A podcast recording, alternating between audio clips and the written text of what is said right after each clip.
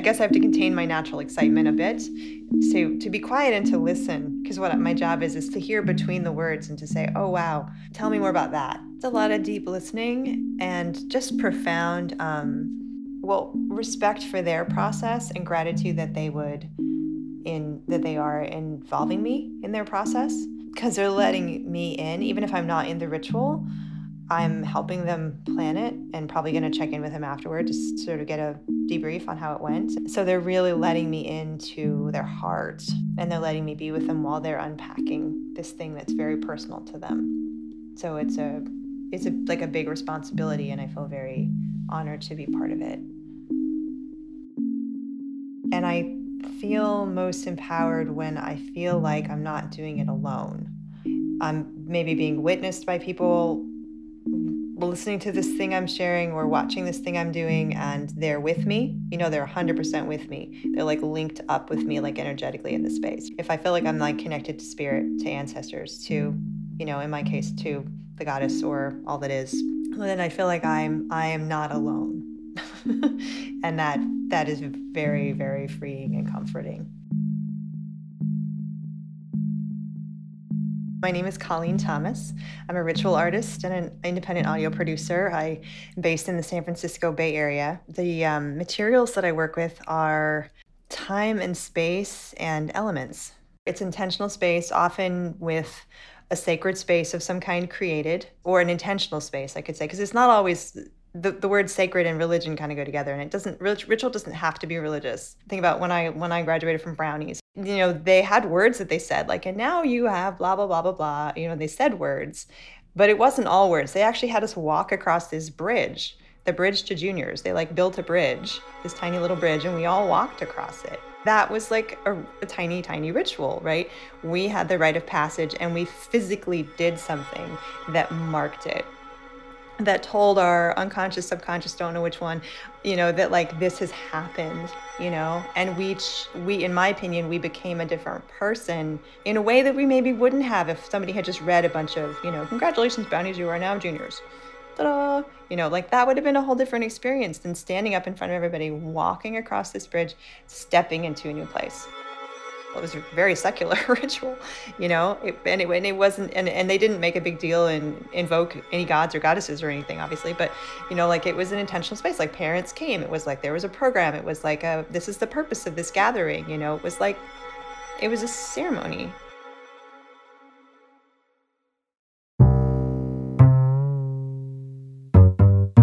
Welcome to Material Feels, where we explore the intimate relationships between people and the materials they have fallen in love with. I'm your host, Catherine Monahan. Just a heads up, this episode is a bit intense. Ritual and ceremony is a deep topic. It can bring up heavy emotions, and the kind of work Colleen does asks us to go to a vulnerable place. You might need time to process during or after, so I encourage you to press pause, jot down some thoughts, listen with a friend, and maybe give yourself some extra time after listening to decompress. The interview with Colleen was recorded on Ohlone land in Oakland, California, and this episode was produced on the traditional territory of the Kumeyaay. The Kumeyaay's territory has incredibly diverse geography in the state of California, stretching from the coast to the desert, with valleys and mountains between. The Kumeyaay have an intimate knowledge of this topography, their cultural practices in tune with the seasonal changes. San Diego County has more reservations than any other county in the country. Every time I do a land acknowledgement, I don't just Google whose land I'm on. I take time to read and listen to the voices of the people. Indigenous ways of relating to the material world are sustainable and sacred. As a material feels listener, I imagine you care about those things too non Indigenous listeners, please take time to learn about the not so distant history of residential boarding schools, pay a land tax to the First Peoples whose land you occupy, and use whatever platforms or resources you have to bring awareness and take action. Today, we're exploring the materials associated with a creative practice we've all engaged in in one way or another ritual and ceremony. Ritualist Colleen Thomas specializes in crafting rituals for life transitions and co creating ceremonies that often deviate from the traditional ones many of us are used to baby showers, birthdays, weddings, or funerals. Why do people come to you in search of ritual?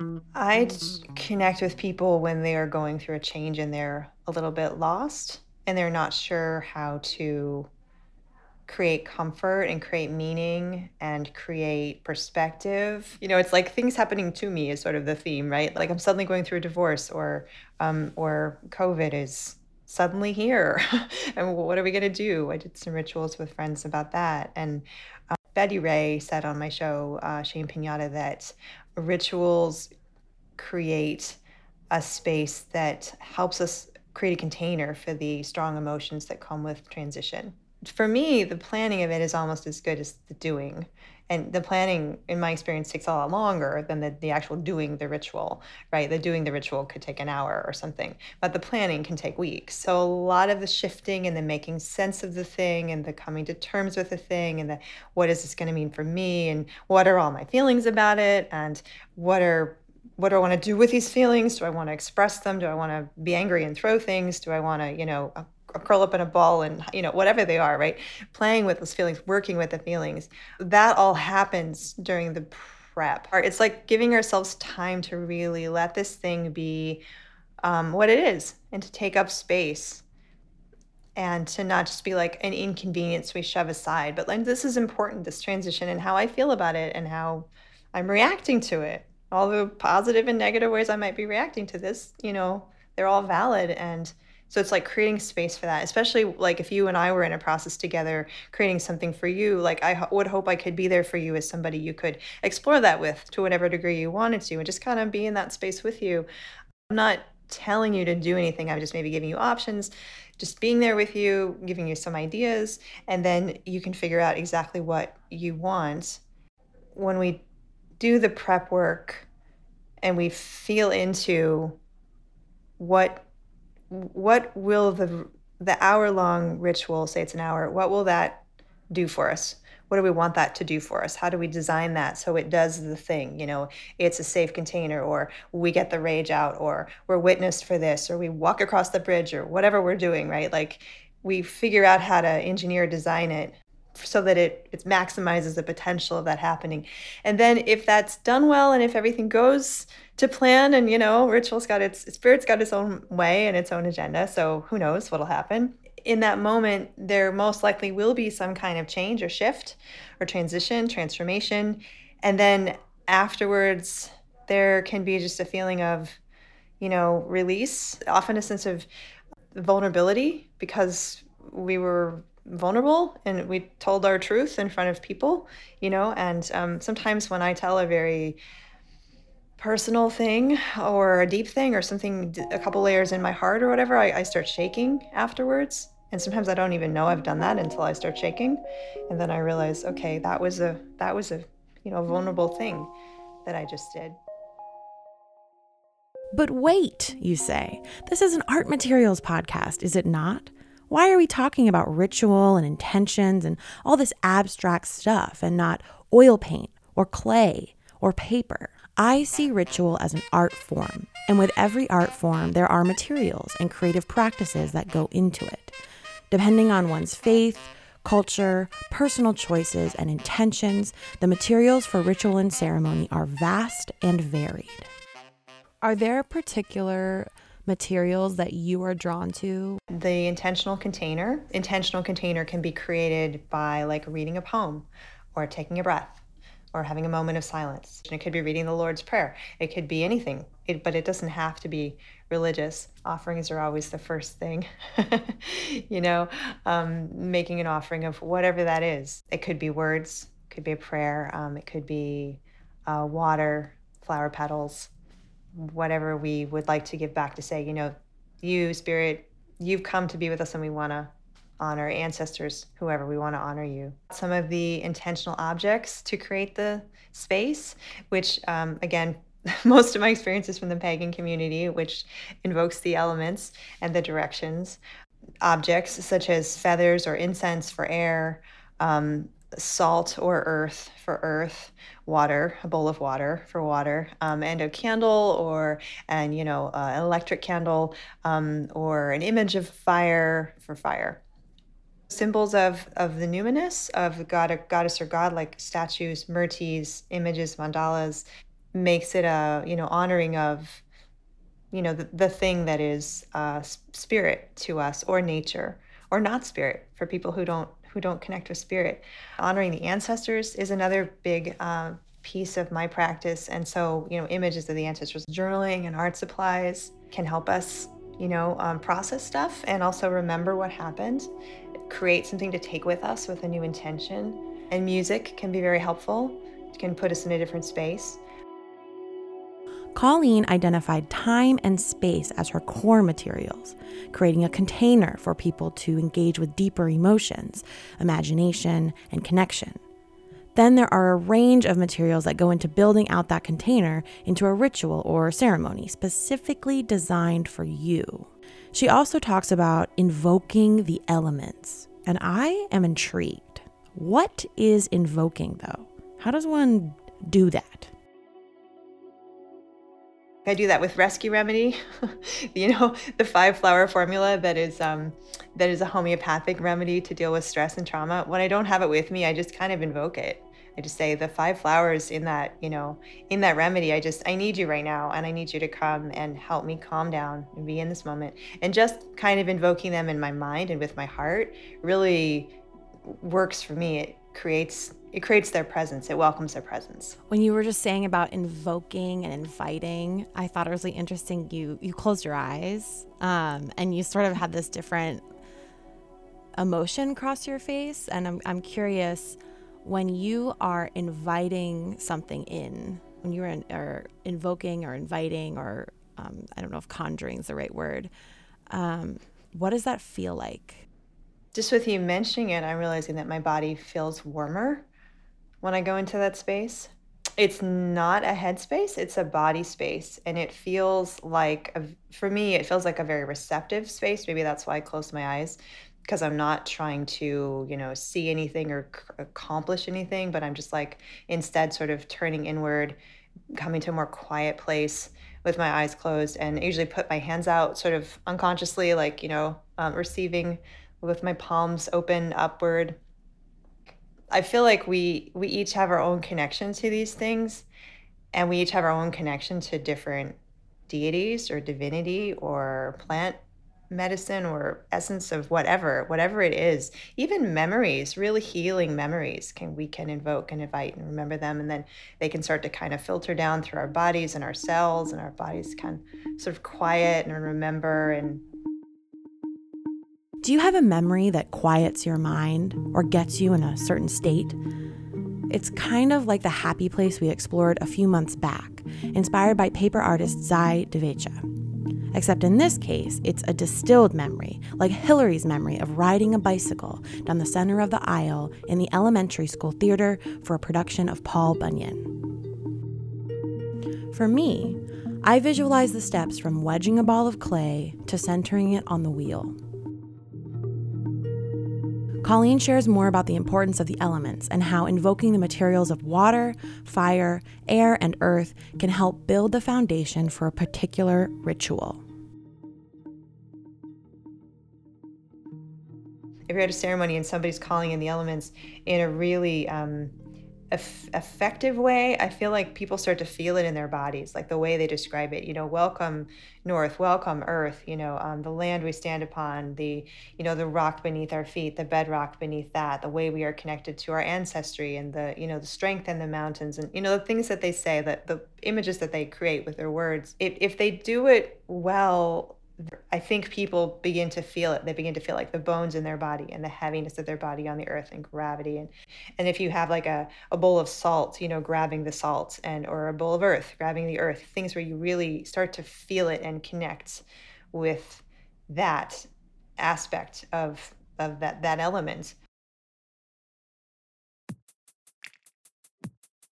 Material Feels is sponsored by Brown Sugar Botanicals, Oakland's black, queer, and trans owned CBD company. Brown Sugar Botanicals makes small batch CBD products infused with herbal ingredients, grown by and for resilient communities. Great news Brown Sugar Botanicals online shop has reopened with a brand new respiratory relief topical rub and restocked their classic relief salve for just $15 each. Curious about CBD oil? Brown Sugar Botanicals' popular 100 milligram full spectrum tincture infuses organic lavender and lemon balm into organic MCT oil and organic hemp flower. Try our most popular bottle for just $45. In case you want to try it all, BSB's starter pack includes a 100 milligram full spectrum tincture and two mini salves for just $60. That's 20% savings. Order only at brownsugarbotanicals.com slash shop today. Throughout the process of a ritual, or a ceremony, when do you feel the most empowered and in the zone? I think I feel in the zone the whole time I'm in ritual space, especially if I'm not facilitating or having to be in my brain, if I can just be in my body, you know? Um, and, um, and I feel most empowered when I feel like I'm not doing it alone. I'm maybe being witnessed by people listening to this thing I'm sharing or watching this thing I'm doing and they're with me, you know, they're 100% with me. They're like linked up with me, like energetically in the space, right? I'm not alone. Or if I feel like I'm like connected to spirit, to ancestors, to, you know, in my case, to the goddess or all that is. How are ritual and storytelling connected? I like to use ritual as a place to tell the hard stories I could have you, I could have a bunch of people over for dinner and tell them a hard story, but that might, then it's part of a social event and it's not all like people get it that it's a really hard story for me to tell. Or if it is, it can be like, oh, that is downer for the evening. Thanks a lot. You know, like it, it doesn't always fit like these really intense experiences or stories we could have that we might want to share it's kind of like creating a, a, place for it you know say hey i'm having this event i'm going to tell this really hard story and i want people to witness it I feel like we don't get too many chances to be real in life. Um, so we can create these intentional ones to be really real with each other, you know, and, and getting to use all of the modalities, you know, sound and and um, and visuals and body and costuming and movement and dance and you know altars and space and time and audience and you know all that stuff can be used. There's a long list of reasons why people gravitate towards ritual. I think it helps to think of them in two categories. First, ritual as a private, ongoing way to enrich your life and create stories through small moments. And second, ritual as a more elaborate ceremony, sometimes with others involved, for processing hard emotions and to find a sense of peace and belonging. Colleen gives me an example of how a small, ongoing ritual can make a big difference. Um, I have a lot of intentional jewelry that you know is was given to me, like the moonstone I'm wearing today. It's it's this big round moonstone, and it, it, I didn't give it to myself at a ceremony or anything specific. I really bought, honestly, I bought it because I read The Mists of Avalon a long time ago and fell in love with uh, there must be a moonstone. I don't even remember now, but I just was like, I want a moonstone like that. And then I saw it at a store in Denver. It was a beautiful piece of moonstone, and I put it on. I'm currently um, in Ohio helping my mother through some health challenges. And I, when I packed, I was like, I'm taking the moonstone, even though I haven't worn it for years, because it helps me stay calm. It really helps me be have an inner calm heart. And so, like every morning, I put this on. And there's no choice because I only brought the one necklace. So I put it on every morning but it's like this is part of my calmness for today. Creating stories through ritual with jewelry, a morning intention setting for starting the day, or an evening ritual for closing the day, I find these to be relatable ways that ritual is already present in my life. When I record narration for the show, I put on specific jewelry and clothes that make me feel most like me. I do my hair in a special way. It is a performance, even though nobody is in the room with me. When I used to go out in the before times, I have these six bracelets I always put on, three on either wrist, and four of them are passed down from my grandparents. I feel that these bracelets are both protecting me and cheering me on, and whenever I look at them, I'm reminded of my grandparents. So, what about the other category, the possibly public, more elaborate rituals to process emotion and craft a story in times of transition, celebration, or upset? Most of us are familiar with these in the context of major life events, birthdays, weddings, funerals. And often, these ceremonies are tangled up in religion. Little disclaimer I was raised with very little exposure to religion. I consider myself pretty secular. In fact, I have a bit of a bias against religion. And so I felt that it was necessary to learn more and check it.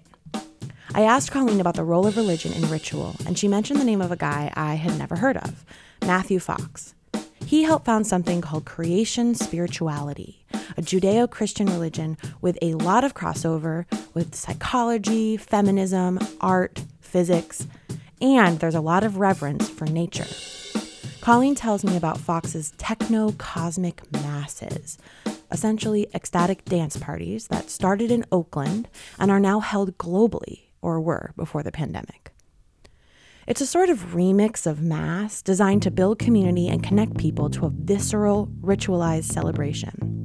She shares a bit more about how engaging with techno cosmic masses inspired her and her now husband to co create their wedding ceremony.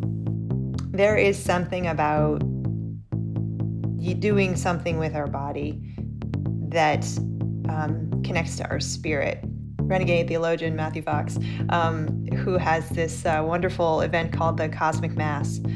I volunteered with the Mass, and actually, we, uh, with his permission, used it to, to create our wedding. And in spending a lot of time with the Mass, I, I realized, and I spoke to Matt about this. I said, you know, it's it's really hard to explain the mass to people. It's like it's this really really involved, intense experience to go to a cosmic mass. There's dancing, um, and um, there's worshiping, and there's it's very embodied, and it's very difficult to explain it. Like if I showed you a video, you get a little more. If you went, you get it right? So when we were basing our wedding on the cosmic mass, we ever said everybody come to one because they were having them regularly. Come to one so you can get it in your body what this is. And working with him, I realized okay, the reason it's so hard to explain it is because it's not a head experience, it is a heart and body experience. And to me, that's where ritual is powerful. I'm not a heady person. I get really lost in, um, you know, uh, academic texts. I need to touch stuff, yeah. And your show is so wonderfully based in like things we can touch and do things with, right? My ears perked up when she was talking about bodily experiences and touching stuff. I so relate to this when it comes to the art world. I get very lost when theory is the topic of conversation, or if there is a minimalist piece of art on display in a museum and with a with a scroll of writing that I need to internalize in order to understand the artist's core impulse. I'm most present when I can engage with materials that are mutable, materials I can hold in my hand and squish. Learning about the cosmic masses and remembering Colleen's early memory of graduating from brownies and crossing that bridge, I understand that while ritual and ceremony might seem synonymous with religion, the terms can live more freely and intersect much more with my own spirituality when I think about them in terms of visceral bodily experiences.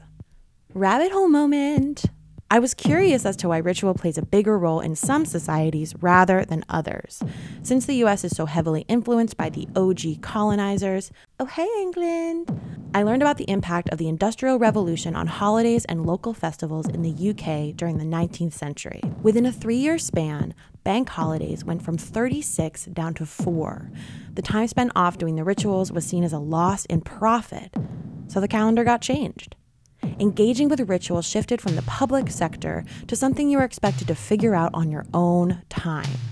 Commercialized entertainment became the norm. Sporting events, theaters, and circuses grew in popularity. Sundays became the mandated day of worship, and in growing urban centers where conditions were not super sanitary, communal enjoyment found a home at the pub. You know, a lot of uh, beverages with about 90 proof disinfectant infused. It's uh, safer to drink a gin and tonic than a tonic.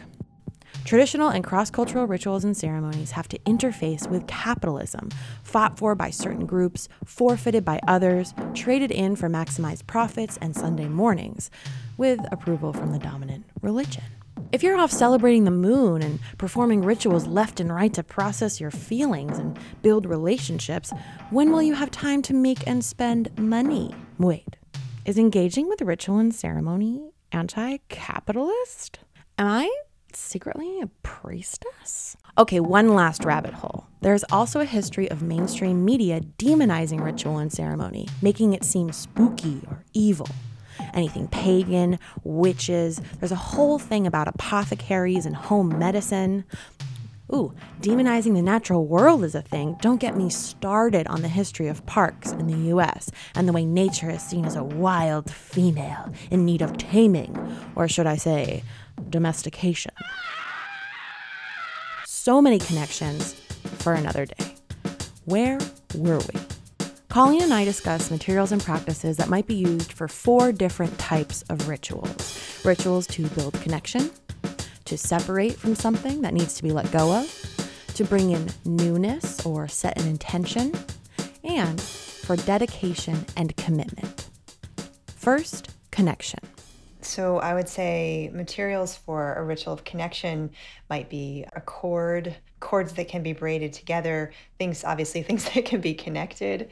Um, gosh, I guess you could even use like Legos or like bristle blocks or, you know, anything that, anything that you could physically put together and build, build something on. I can imagine a family having a, a ritual of cr- creating a family or blending families where they're actually like building something out of Lego, you know, like each family has a color or something and they've just build something together out of it. That would be that'd be kind of fun. Oh, I love that. I'm from a blended family, so I'm like, oh my god, we should have done that. that, would, that would, and then you could just keep it, and it could be like, oh, that's an interesting Lego artwork. Oh yeah, that's about our families coming together. You know, a separation release, often the ritual tools um, used for that or the materials would be things that would, you know, cut. So scissors, maybe again a cord to symbolize the connection, maybe unbraiding a cord. Um, I've done several release rituals in my life that some felt like cutting was appropriate and some felt like unbraiding or unweaving was more appropriate. Then we talk about new seeds, rituals to welcome new chapters, set goals, or invoke different versions of ourselves. A lot of people plant an intention at the new moon and sort of harvest it on the full moon. You could do it on the winter solstice and the summer solstice. And a practice that I had for a while, my husband and I were doing it. We got some soil, we got a bean, put it in with an intention, watered it every day. And then after two or three days, you know, you see some shoots. Um, and, and I had a bean that was, the intention was trust and it actually grew like crazy and it was like growing up the wall and across the ceiling and we called it the trust bean it kind of took over the kitchen then there is dedication well probably rings would be typical um, into terms of like a, a, marriage would be typical. It's fascinating to me that people walk around wearing things that identify the vows they've taken, right? Like like you know, I'm wearing a wedding ring, and I also have a self commitment ring from when I married myself. They're very different in my mind, and people might guess what the wedding ring is they might not guess what the other one is because that's a less common ceremony. But if you know i saw uh, somebody wearing a you know a, a nun outfit or a preacher outfit you know i would have a sense of where they're you know you know like it's like you you it's publicly claiming done this thing. I've dedicated myself in this way and i'm not hiding it what rituals are you drawn to when you hear about all the different kinds of materials and intentions and processes? What rituals are you already practicing and you maybe didn't even realize? I'm drawn to one in particular, and I think it has to do with my own stuff, as one might say. My own emotions and issues that I need support with. I'm most curious about separation, the ability to let go of something, to set it down. But when I try to identify what I want to separate from, I can't land on a person, place, or thing. Sometimes I just get overwhelmed by everything. I'm going to pin that thought down for later because often when we first identify the problem we want to solve, we're actually looking at a symptom. a red flag indicating that there is something else beneath the surface. Colleen talks about how often you have to go deeper to find the need hidden in the pull to craft a ritual. I think it's it's finding that need, finding what wants to move and what it needs to move. And that might sound strange, so let me say more. So if if I'm feeling unhappy about something and I'm realizing that I need to have I want to have a ceremony about, let's take a concrete example. Let's say I've I've lost my job and with it my sense of self. That that that beginning process of figuring out what needs to move. Like there's grief, right? Okay, there's grief that needs to move. That's clear. Um, maybe there's other stuff. You know, that's like the journaling I talked about. Like you know, finding out what, what's in there, what needs to move. In my mind, it's kind of like there's there's d- discontent and hard feelings and they're they're an indication that we're changing and growing and that there's emotion that wants to move. And and what we tend to do is watch TV or buy something or not feel it because it's it's like ooh, you know it's all unconscious. We just push it down. There has to be some coping because we can't just run around screaming all the time unfortunately. So and yet is do we have the capacity to create an intentional space where where we can go into those feelings. And how do we do that right? Because nobody wants to do that right? It's got to be safe it's got to be um, we, we got to know we can get back out of it. If we go into hard feelings a lot of us don't go into hard feelings because we think we'll never come out. So like what do i need to go into those? Do i, I need to be willing? Um, i need to feel like i have support with me. So a lot of that pre-work is like feeling into what needs to move. Hint, it's emotion, right? And then what does it need to move? Like what is like I guess those things I just said are what it might need to move. Like it might need, you know, I'm I need my best friend with me, you know, and I need that teddy bear, kind of the comforting, soothing, containery things. While Colleen was explaining this to me, the process of making sure someone has everything they need, I started to visualize packing a backpack for a long and arduous hike. You need to know the terrain, the climate. You need to think about sustenance and hydration. Maybe you bring music, a phone charger, or a book. With rituals, instead of hydration and sustenance, you need tools for creating an environment ideal for emotional safety, connection to yourself, and imaginative play. What would be in your backpack? Colleen shares a story about Betty Ray, a guest on her show, to illustrate how someone might identify a need, pack their metaphorical backpack, and then act on it in ritual form. She went through a breakup and she was tired of giving herself away to men and to drama. And she spontaneously grabbed her checkbook and a ring and she went to the top of a hill in San Francisco that I don't remember the name of. And she went up there and she wrote a check to the guy she just broken up with. Um, you know, here's my energy I'm giving you. And she ripped it up. And then she wrote a check to herself and she put it in her bra. And then she she married herself with a ring. That was and and she basically just like grabbed her checkbook and grabbed a ring and she knew intuitively she needed these two things didn't know why went to the top of a hill some part of her knew exactly what she needed to do it was quick it was powerful. Whenever she looked at the ring, she remembered exactly what she committed to.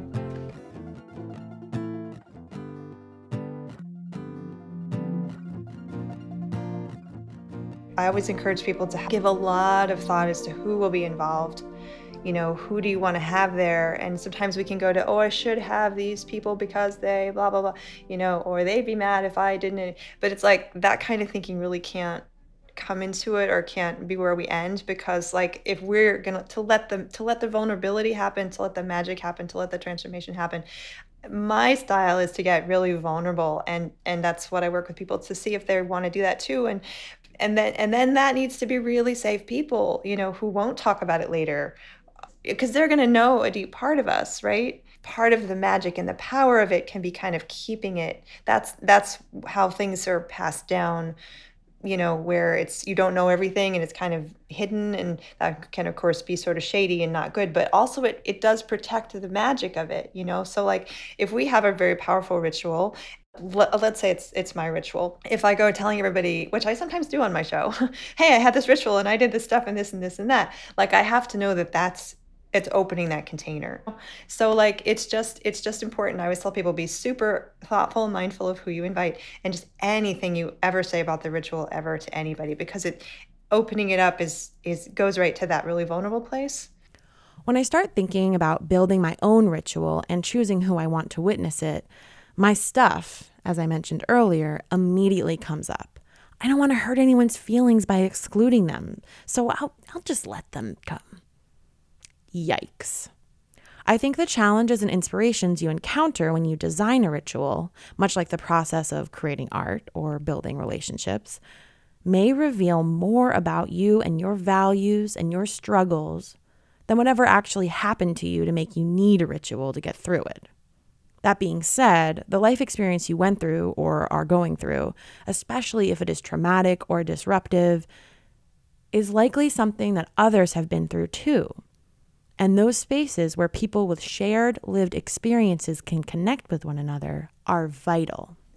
I had a conversation on a different show about I don't know that affinity groups is the right word, but the group where the kind of group where everybody's been through the hard thing, you know, like a like a like a queer group, where everybody's come out. Or um, I was in one of um, people who'd had a friend murdered, survivors of homicide, you know, like and like nobody nobody gets that thing unless they've been through it. And people can have all kind of, you know, empathy and it just doesn't quite get there. But people who've all been through it, like that's there's a there's a connection there aren't words for and it can be incredibly healing. For me, my experience of having a friend murdered was it's such a core thing in me. She was a caregiver for me when I was a child, so I think that's even makes it even more of a core thing for me and it's something I walk around with every day that doesn't normally take my attention too much on a day to day basis, but is always there and is something that I feel like I can never talk about or never really connect with people about. Even the people who love me, who know the story and who know it's there, you know, they're great support. But like to be with, to be in a group of people who have that similar like hole almost like in our hearts, you know, and we were able to like, um, we didn't have to hide it and I didn't have to worry that if I told her story, I was going to freak everybody out and they were going to like, you know, leave their body and leave the room because we we could all. It was hard to hear each other's stories, but it was like, I'm not worried. I'm going to take you out by telling you what happened, you know, which was just so phenomenally healing. Yeah, you guys created this like it's a two way street because you're listening and hearing and being there for them, but they're also like helping you by sharing. Exactly, and we were we were able to meet. It wasn't like we were sep. Like I feel like I'm separated from you. I don't know your experience, but I feel like I'm mm-hmm. separated from you because like I don't want to tell you that story because I'm like, oh no, that's too much, or you know, right. whatever. But like, but if you if you had the same experience, it's like we wouldn't be separated. We would be, yeah.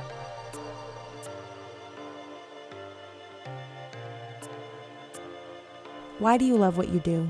Because it gives me and other people that I work with a chance to be real and to show up in a way that we don't always get to in life to create spaces where we can be our fullest selves. And I think for me, creating ceremony, leading, designing, being in ceremonial space is being my fullest self. In, in, in ritual, we're often ascribing a, a meaning to an object. So, like, I just got this ring the other day. Uh, it's it's a it's a gold ring with a circle on it, and I'm wearing it on my middle finger um, of my right hand. And I, I got it because I watched a, a movie with that had a man who seemed very confident, who had a lot of rings, and I was like, oh, I need a lot of rings. That will do it. that will help me, which was completely ridiculous. And then I, I looked online and I saw this ring, and I'm like, that's a nice ring. I'll, I will know what to do when I get that ring. And I was so excited for it to come and I was like waiting at the door when it came and I put it on and I'm like this is so stupid it's just a ring.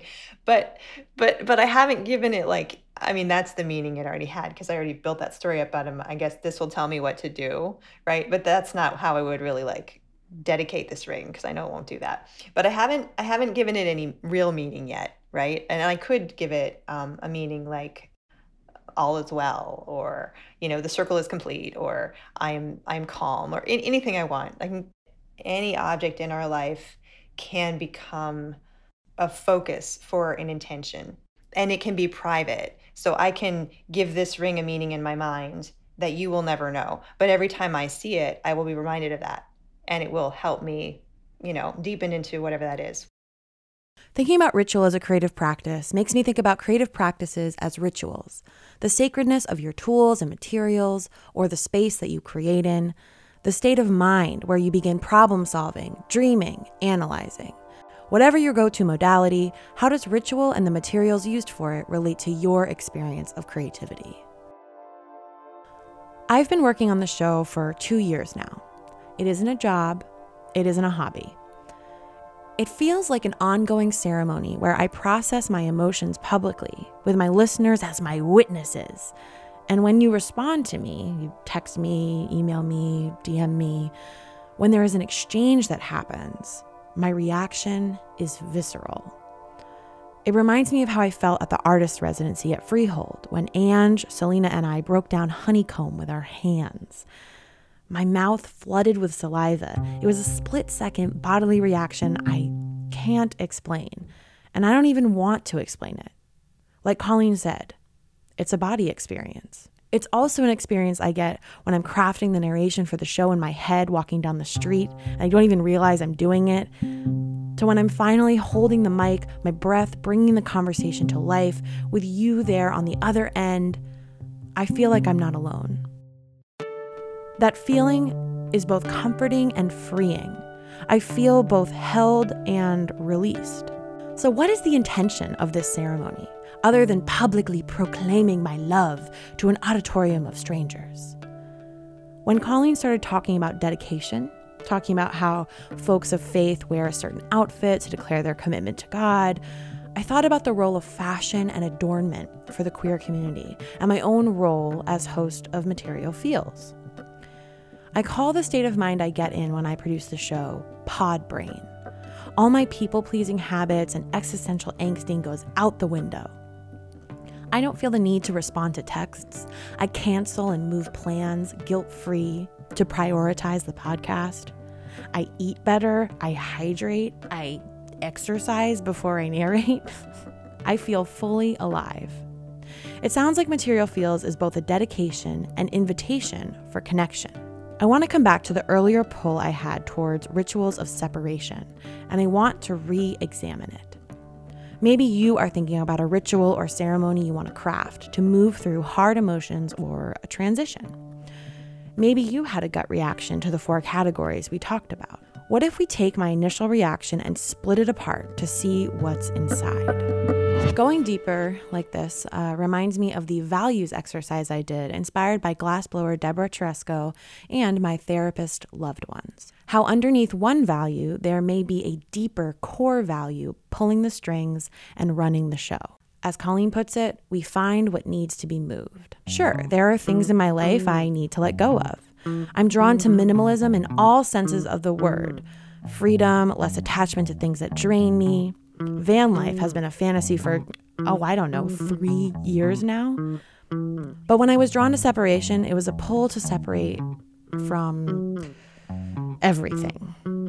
I feel overly connected to and burdened by everything people, places, things, emotions, memories, worries. Through a lot of work on myself, I understand that this is partly because I see potential in everything partly mm-hmm. because I do not value my own mm-hmm. time and energy enough, mm-hmm. and partly because I want to be liked. My greatest fear, other than making a mess and wasting food in the kitchen, see pigment episode for the cashew incident, is not lions, tigers, bears, or even climate change, though it should probably be that last one. My gravest fear is disappointing people and not being liked. And I feel totally weighed down by the gravity of people's eventual disappointment or displeasure with me. To add to the mix, people have rarely told me that I disappoint them.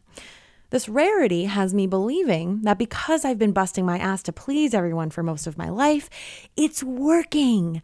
I'm close to perfect. Everything is fine, even though every three weeks I want to separate from everything, aka, you know, just, just stop existing.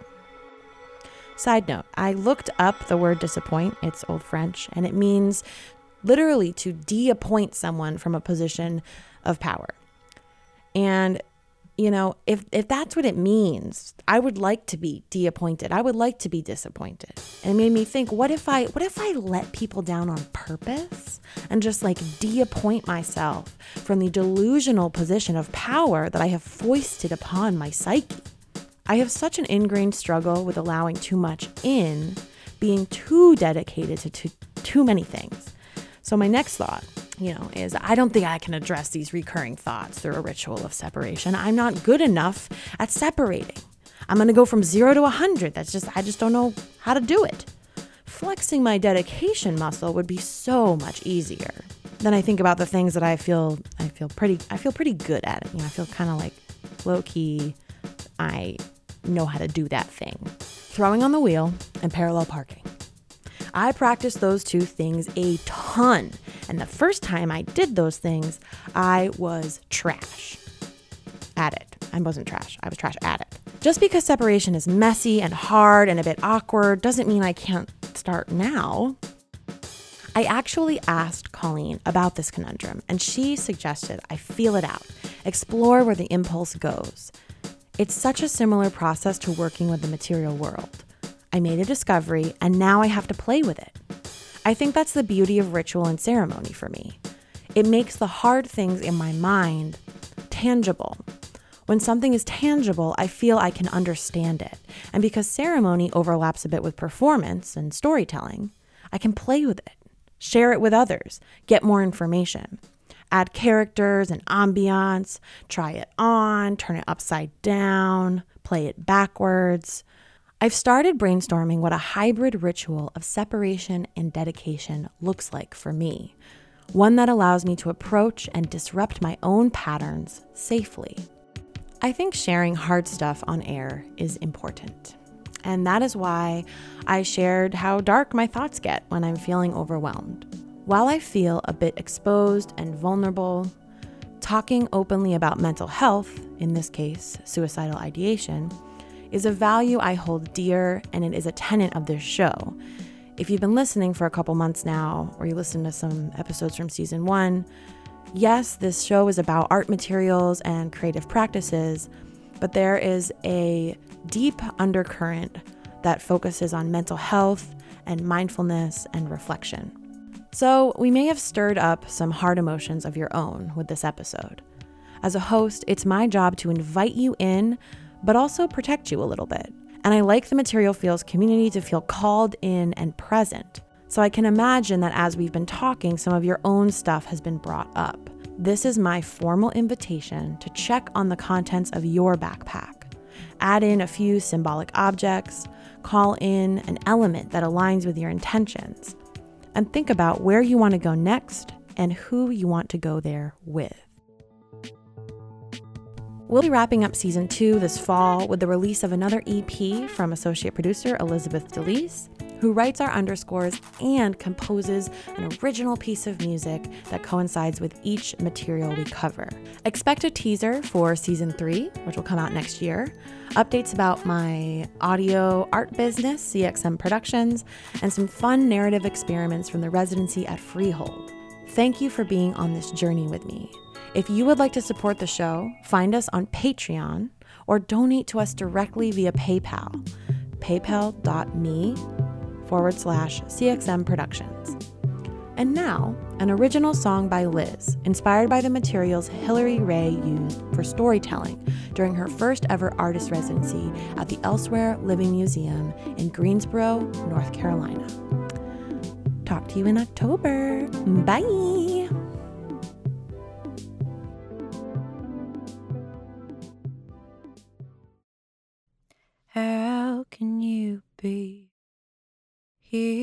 With me now? I know you're gone, but I feel you somehow. How can you be here with me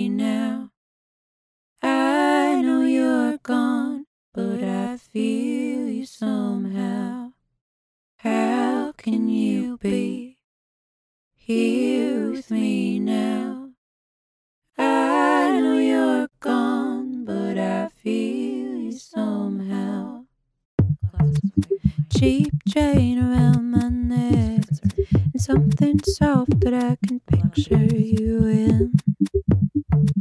Cheap chain around my neck, and something soft that I can picture you in. Flash a light, it's turning dim. Is it so wrong to forget if it makes you happy again? Is it so wrong to forget if it makes you happy again? Is it so wrong to make it up if it makes you happy again? How can you be here with me now? I know you're gone, but I feel you somehow. What did you say? Did you say what you meant?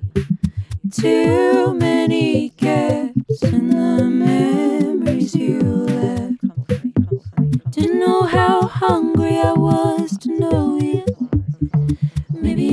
Scared of losing myself. Didn't know how hungry I was to know you. Maybe I'm just scared of losing myself. Flash a light, you, flash a light. Is it so wrong to forget if make it up if it makes you scared? If I make you, you, you happy, is it so wrong to make it up you happy again?